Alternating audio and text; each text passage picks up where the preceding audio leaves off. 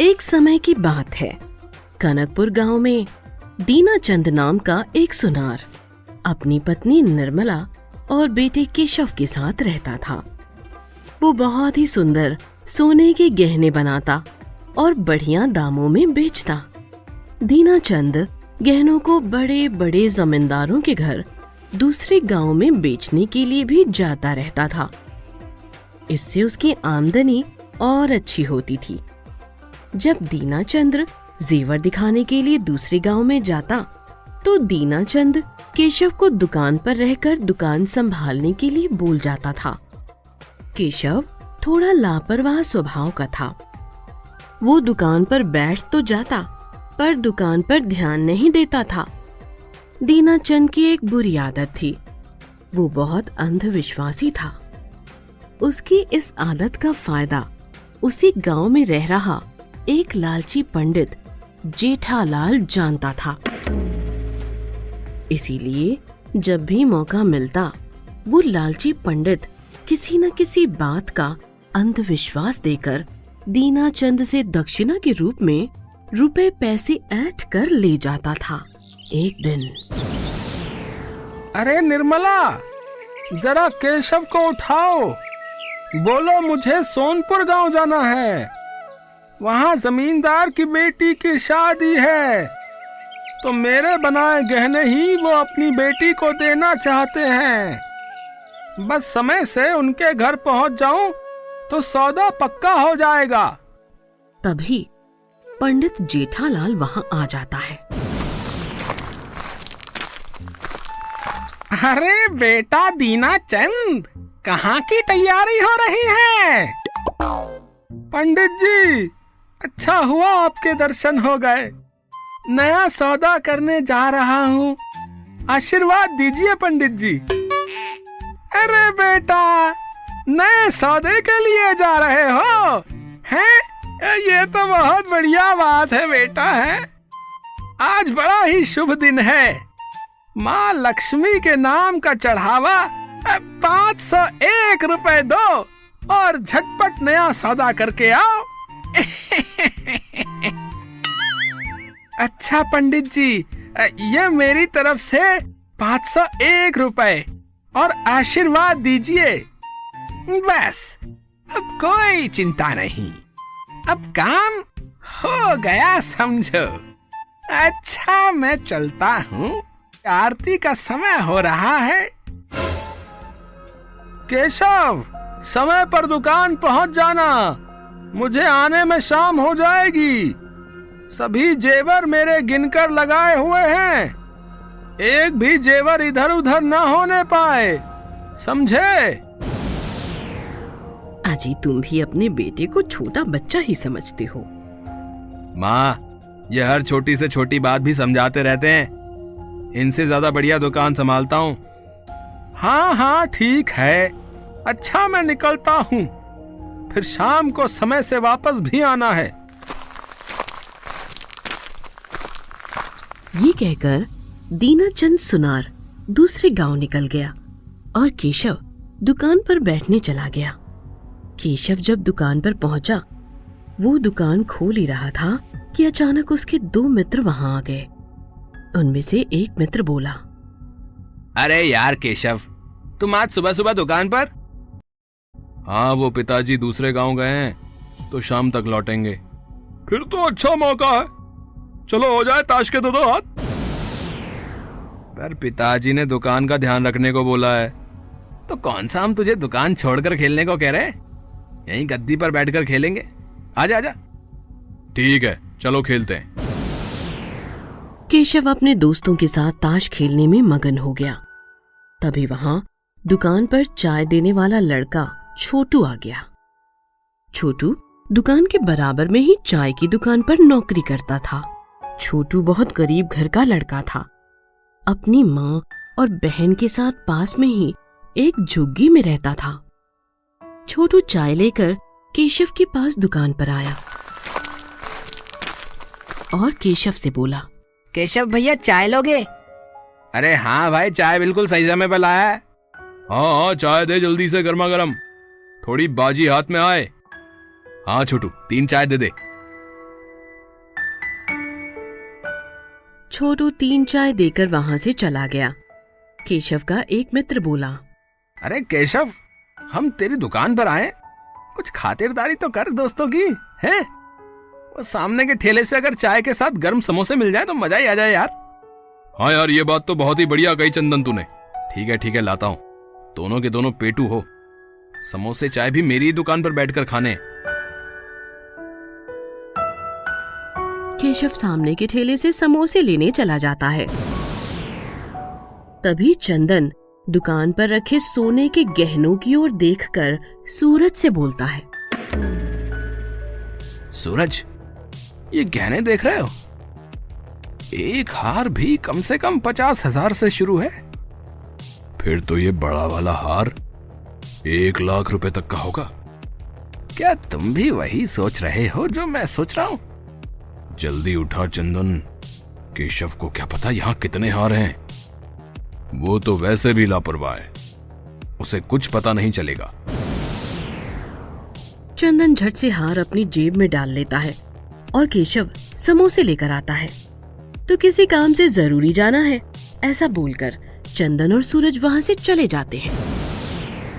शाम को दीनानाथ दूसरे गाँव से सीधा दुकान पर आता है। केशव, सारा दिन दुकान पर ही थे ना? कहीं इधर उधर तो नहीं गए? नहीं पिताजी, मैं पूरा दिन दुकान पर ही था। मैंने अच्छे से दुकान संभाली है। आप देख सकते हो एक एक चीज़ अपनी जगह पर है। केशव, इधर आ! वो सोने का बड़ा हार कहाँ है? इसी जगह पर रखा हुआ था इन जेवरों के पास। पिताजी मुझे नहीं पता कहाँ गया। सुबह यही था। मैंने अपनी आँखों से देखा था सुबह यही रखा हुआ था। तो क्या धरती निकल गई या आसमान में उड़ गया? या कोई भूत ले गया? हार तो इसी जगह पर रखा हुआ था इन्हीं जेवरों के साथ। तू कहीं गया तो नहीं था दुकान छोड़कर?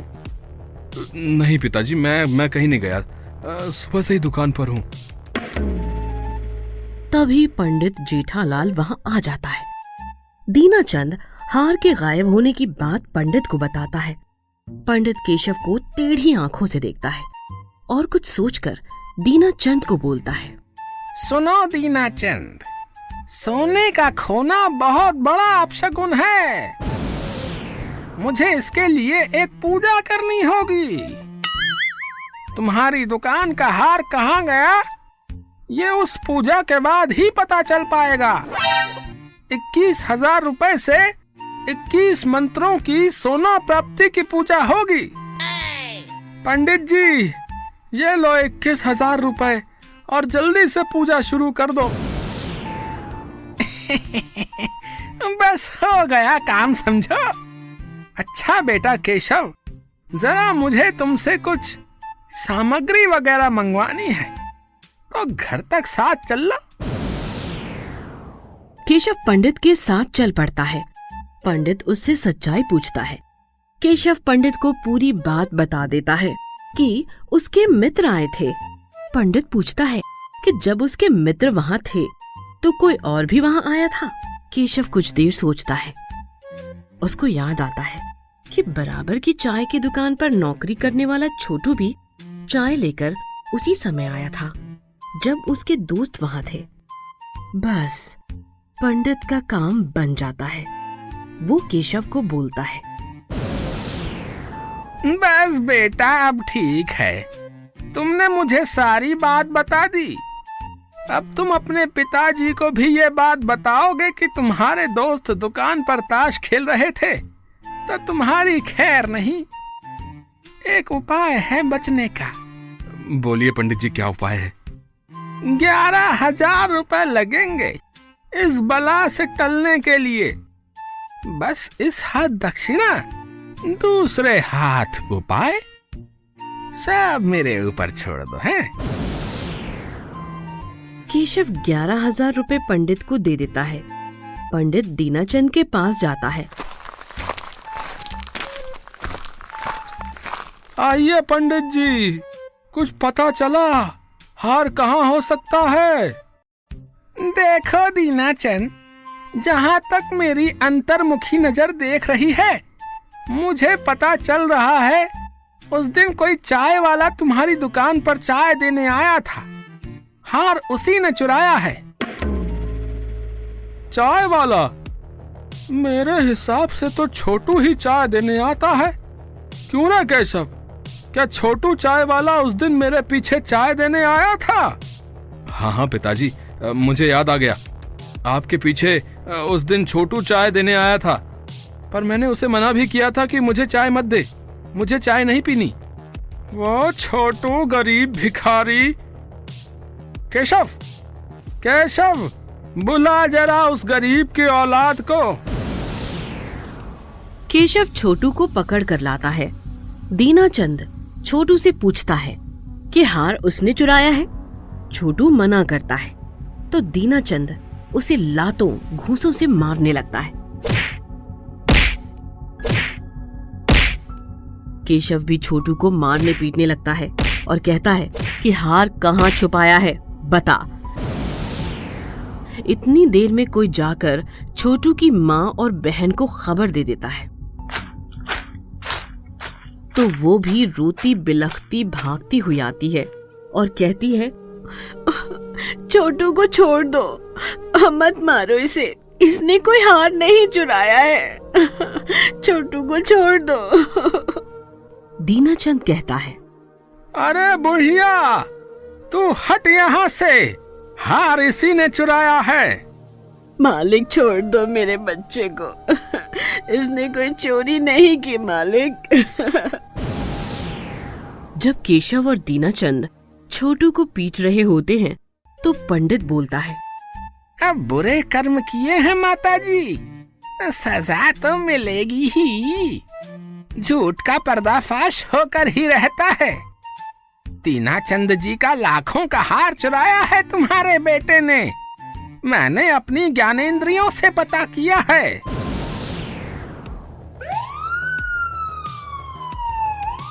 तभी वहाँ पर दो लड़कों को पकड़कर पुलिस आ जाती है। ये वही दो लड़के सूरज और चंदन होते हैं, जो केशव के मित्र थे। पुलिस दीनाचंद को बताती है कि ये दो लड़के सोने का हार किसी दुकान पर बेचने के लिए लाए थे। दुकानदार ने हमें फ़ोन किया कि ये लड़के हार बेचने के लिए आए हैं। हम वहाँ पहुँचे और इन्हें पकड़ लिया। ये अपने आप को केशव का मित्र बताते हैं। और बोल रहे हैं कि इन्हें ये हार केशव ने ही बेचने के लिए दिया था। केशव गुस्से में आ जाता है और अपने दोनों दोस्तों पर गुस्सा निकालने लगता है। पुलिस केशव का हाथ रोक देती है। केशव अपने पिता को उस दिन दुकान पर घटी सारी सच्चाई बता देता है। वो पिता को बोलता है कि वो डर गया था कि अगर उसने सच्चाई बताई तो गुस्सा करोगे। और साथ में ये बताता है कि पंडित जेठालाल ने भी उससे ग्यारह हज़ार रूपए सच्चाई छुपाने के मांगे थे। दीनाचंद गुस्से में भर जाता है। वो छोटू और उसकी माँ के सामने बहुत शर्मिंदा होता है। केशव को भी छोटू और उसकी माँ से माफ़ी मांगने को कहता है। पुलिस दीनाचंद को हार वापस देकर सूरज और चंदन को ले जाती है।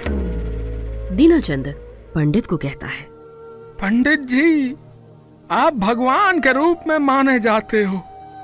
आप पर मैंने हमेशा आँख बंद करके विश्वास किया, पर आपने इतनी गिरी हुई हरकत की है। पंडित जी, आप पैसों के लालच में इतने गिर जाएँगे, ये मुझे नहीं पता था। मैं इससे ज़्यादा कुछ बोलूँ, कृपया करके आप यहाँ से चले जाइए। लालची पंडित जेठालाल वहाँ से चला जाता है। दीनाचंद की आँखें खुल जाती है। उसे समझ आ जाता है कि पंडित जेठालाल अपना मतलब निकालने के लिए उसका इस्तेमाल कर रहा था। उसके सीधेपन का फ़ायदा उठा रहा था। दीनाचंद घर जाकर सारी बात पत्नी को बताता है। वो केशव को समझाती है कि ऐसी गलती दोबारा ना हो, नहीं तो नुकसान अपने परिवार का ही होगा। केशव भी समझ जाता है। और लालची पंडित जेठालाल जैसे लोगों पर बिना सोचे समझे विश्वास करने का सबक सबको मिल चुका था।